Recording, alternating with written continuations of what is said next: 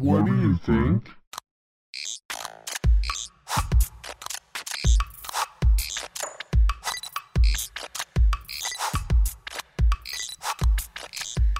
Hello，大家好，我是贾克伯，欢迎收听今天的你怎么看？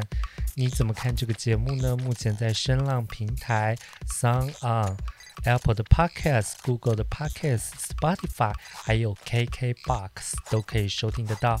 不论您从哪个平台收听得到的话，呃，您喜欢我们节目的话呢，也欢迎您点阅、分享并按赞，也欢迎您上脸书搜寻我的粉丝专页叫你怎么看。那么今天的节目当中，我想要跟大家聊聊最近我热爱、非常迷着迷的一位偶像白灵。呃，白灵呢，她前一阵子呃有来台湾参加金马奖。那这一次呢，她是以成果导演的最新作品《堕胎师》呃入围了最佳女主角奖。那当然，呃。不知道你对于白灵的印象如何呢？或许您对她的印象还是停留在那个非常爱露，然后穿着非常大胆，呃，不时放送小礼物给大家，然后还有呃呃有很多惊世骇俗的言行，你看不懂的呃穿着打扮呐、然后呃这种。呃，感觉很 chill 很锵的言行，我想这是大家对他的印象。在电影方面呢，呃，大家可能比较有印象的是，他也演过一样是成果导演的作品，叫做《饺子》。他在里面的饰演一个呃，专门吃婴儿胎盘，然后所以长生不老，明明五十几岁，看起来是三十几岁的媚姨。这个角色呢，在他在当年，呃，勇夺了香港电影金像奖还有金马奖的最佳女配角，也是他从影生涯当中非常经典的一部作品。饺子这一部作品呢，它是改编自李碧华的原著小说，那短篇应该说是短篇小说啦。那这部电影它其实是一部短啊短片。应该是说，它是三跟二这部电影当中的其中一段，那另外两段我不知道在演什么，因为我没有看过。总而言之，呃，这次呢，白灵一样是以成果的电影作品入围了金马奖，而且是以《堕胎师》这部电影。那《堕胎师》这部电影呢，呃，它的故事内容就是在描述。呃，白灵她饰演的角色是一位从中国大陆移民到香港的一位妇女。那她当时在中国大陆的时候呢，她是拥有堕胎师执照、合法的执照的。但她到了香港之后，她的学历不被香港认可。那同时间，呃，跟她一起居住的女儿呢，呃。也跟他产生了反目，因为反对他母亲的职业，所以两人之间母女就有很多的冲突。故事呃，在金马奖上的这个网站上是这样子写的：无照持刀，贞姐腾出上门女孩的肚腹，贞姐的女儿 Kinky 却一心只想要妈妈的房子，把香港人身心健康检查写成一页房地产报告。子宫满了，请出房客；心里空了，住不进任何人。谁的灵魂都是空房间。神来拜神，人来求人，给什么就信什么。彼此的关系都成为了围楼。母女活在一个屋檐下，脚下难容寸土，距离却越行越远。岂是大起肚子的？岂是大起来的肚子阻隔他们，而是整个东方之珠横亘在母女之间。看遍香港现状，越有爱才相欠债，心怀善念必遭恶意。连母心中苦，无女腹内酸。香港不宽，地狱不空，嬉笑怒骂，荒谬怪诞，怪味人间。哇，光看了这这个这个剧情简介，就觉得想说。天哪，这部电影也太复杂了吧！他到底想表达什么？Anyways，呃，这次在金马影展期间呢，我很幸运的，我有抢到了这场堕胎师的票，而且还是引人出席场，所以我有现场看到了白灵。那我自己观看这部电影的感觉，我是觉得这部电影想表达的东西太多了。它的主轴呢，虽然是呃白灵饰演的贞姐跟她的女儿两人母女之间的冲突，因为呃女儿信奉的是天主教，那天主教呢，呃光是这个天主教本身就有很多争议存在，然后再加上这种宗教信仰的关系，所以珍姐的女儿 King 呢就非常不谅解妈妈为什么要做堕胎师这个行业。可是妈妈也非常不理解，呃，明明是因为我做了堕胎师这个行业，累积攒下的钱，然后好不容易在香港 SARS 的时候买下了一栋楼房，然后跟女儿一起居住，把你养了这么大，但是呢，女儿呢却呃非常不领情妈妈的辛苦，于是两人就吵架，然后女儿就离家出走，然后妈妈就很伤心，妈妈呃就嗯。为了女儿，她中间也改做了非常多的行业，像是房地产呃的中介员呐、然后保全呐、等等。所以我们在里面可以看到，就是白灵她有非常非常多就是不同职业的演出。我觉得这部电影是很精彩的啦，但是网络上的影评就是一片负评就对了。还有人说不如《台北物语》，我是觉得呃。因为刚刚大家也听到了这个剧情简介，里面其实陈国想表达的东西就是这种宗教跟职业之间的这种拉扯，然后他又暗喻了香港的这种楼房的现状。我很我很喜欢啊，不好意思，我声音好像怪怪。我很喜欢他其中有一有一些画面，就是他在拍那个维多利亚港这些香港的摩天大楼，然后。这些摩天大楼呢，每个人每个这个每栋大楼的屋顶呢都开始冒烟，就很像这个我们中国人拜拜用的香一样。对，然后我就在想，成果是想要暗示这些楼房终有一天都会像香一样的，慢慢的这样子越来越短，越来越短，最后消失化为灰烬吗？或许吧。然后我也蛮喜欢，呃，当中另外一段是白灵跟他的女儿争吵，吵完架之后，白灵一个人跑上了天台去打太极，那个画面真的非常美，超美的，就是你可以看到，就是一个，嗯，应该说是绝望、心伤，然后破碎的母亲，在呃夕阳下。在打太极，虽然说这样子讲，大家可能会觉得为什么我要在夕阳下，在伤心的时候打太极？但是我觉得那个画面就是，呃，非常的美丽。然后那一幕我也看了很感动，但很可惜，我觉得《堕胎师》这部片子台湾应该不会上，而且白灵也没有得最佳女主角，所以金马巡回影展。得奖的巡回影展应该也不会放这部片。总而言之，我很喜欢这部片啦。对，陈果导演的作品，我觉得一向都是呃用他自己的故事来描述香港的现状。之前我看过他的另外一部电影是《那夜凌晨，我坐上旺角开往大埔的红 van》。红 van 呢，这边跟大家。解释一下，红 van 是香港呃广东话当中的呃，就是这种小巴士，也不算小巴士吧，就是这种你在吴兴街北一那边那一带会看到的那种可能二十几人坐的那种小小的公车。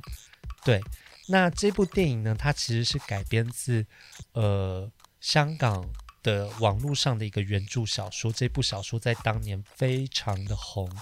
它的故事呢，就是在描述一位年轻人在，呃，旺角半夜，可能我已经有点忘记了啦，但是我还是跟依稀拼凑出来跟大家介绍。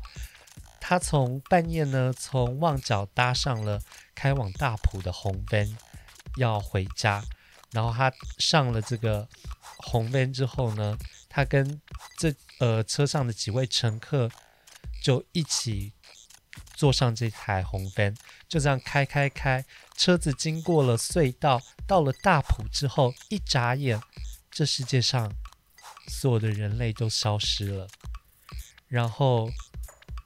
只剩下一个空城，还有这几个在红灯上的人，他们试着想要呃找出原因，找出答案。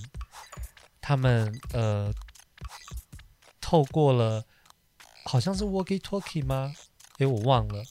反正我记得好像他们就是有接收到一些电波，然后他们试着想要从电波当中去抽丝剥茧，想知道他们到底发生了什么事。这部电影我觉得非常的妙，然后我觉得它也它也算是某种的预言，因为在这部电影，呃，怎么说？这部电影上映后不久，香港就发生了呃雨伞革命，因为这部电影当中，这这几个人他们就是还有。穿上这些雨衣呀、防护面罩啊等等的，因为他们好像觉得末日已经来临了。